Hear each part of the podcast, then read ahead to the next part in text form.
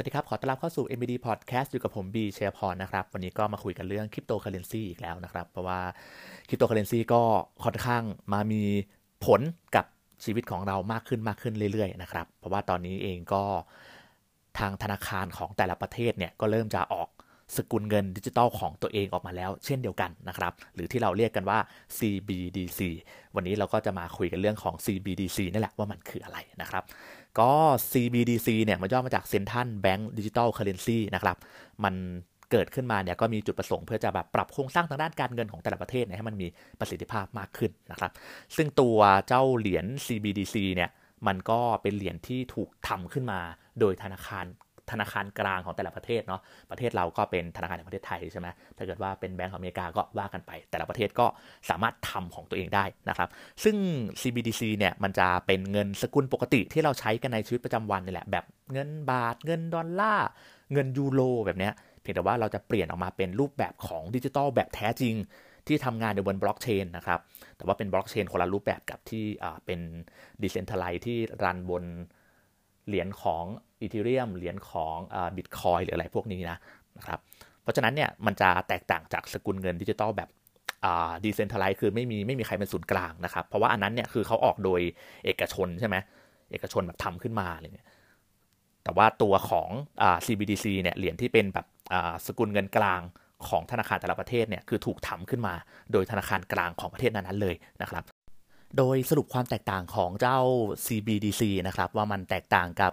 ดิจิตอลที่ออกโดยเอกชน เช่นคริปโตเคอเรนซีหรือว่า stable coin ยังไงนะครับ เดี๋ยวจะสรุปเป็นข้อๆแบบนี้นะครับ คือความแตกต่างสำคัญของ CBDC เนี่ยก็คือผู้ออกใช้แล้วก็คุณสมบัติของความเป็นเงินนะครับ คือโดยตัวเจ้า CBDC เนี่ยคือออกโดยธนาคารกลางเดี๋ยวผมบอกไปเนาะของแต่ละประเทศนะครับ มันเข้าข่ายนิยามของความเป็นเงิน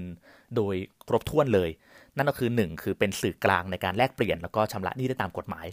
2 เป็นที่เก็บรักษามูลค่า หรือว่าแบบมีมูลค่าความมั่นคงนั่นเองนะครับ แล้วก็ 3 เป็นหน่วยวัดมูลค่าของทั้งสินค้าแล้วก็บริการด้วยนะครับ ซึ่งในทางตรงกันข้ามของคริปโตเคอเรนซีเช่นพวก Bitcoin Ethereum เนี่ยคือมันเป็นสินทรัพย์ดิจิตอลที่ถูกสร้างขึ้นบน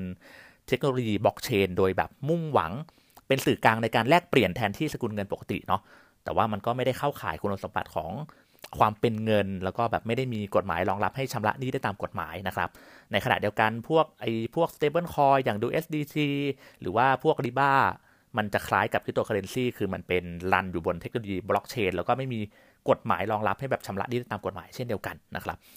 ก็ต้องบอกว่า CBDC เนี่ยมันคือเงินจริง ๆ นี่แหละ แต่ว่าอยู่ในรูปแบบของดิจิตอลแบบแท้จริงแค่นั้นเองนะครับ ก็ต้องมาดูกันต่อไปว่าทางธนาคารกลางของบ้านเราเนี่ยแล้วก็ในธนาคารกลางของแต่ละประเทศเนี่ยจะออกเงิน CBDC เนี่ยออกมาใช้ในถึงแบบระดับรายย่อยแบบพวกเรากันหรือเปล่านะครับ อันนี้ก็ต้องติดตามกันต่อไป แต่ว่าคำศัพท์ของ CBDC เนี่ยก็น่าจะรู้กันไว้ในโลกของคริปโตโลกของการลงทุนแล้วก็โลกของเงินเอาไว้ด้วยนะครับ เพราะว่าอาจจะมาเปลี่ยนแปลงชีวิตพวกเราไปได้แบบ ตลอดการไปเลยนะครับ วันนี้ก็คงลาไปแต่เพียงเท่านี้นะครับ สวัสดีครับ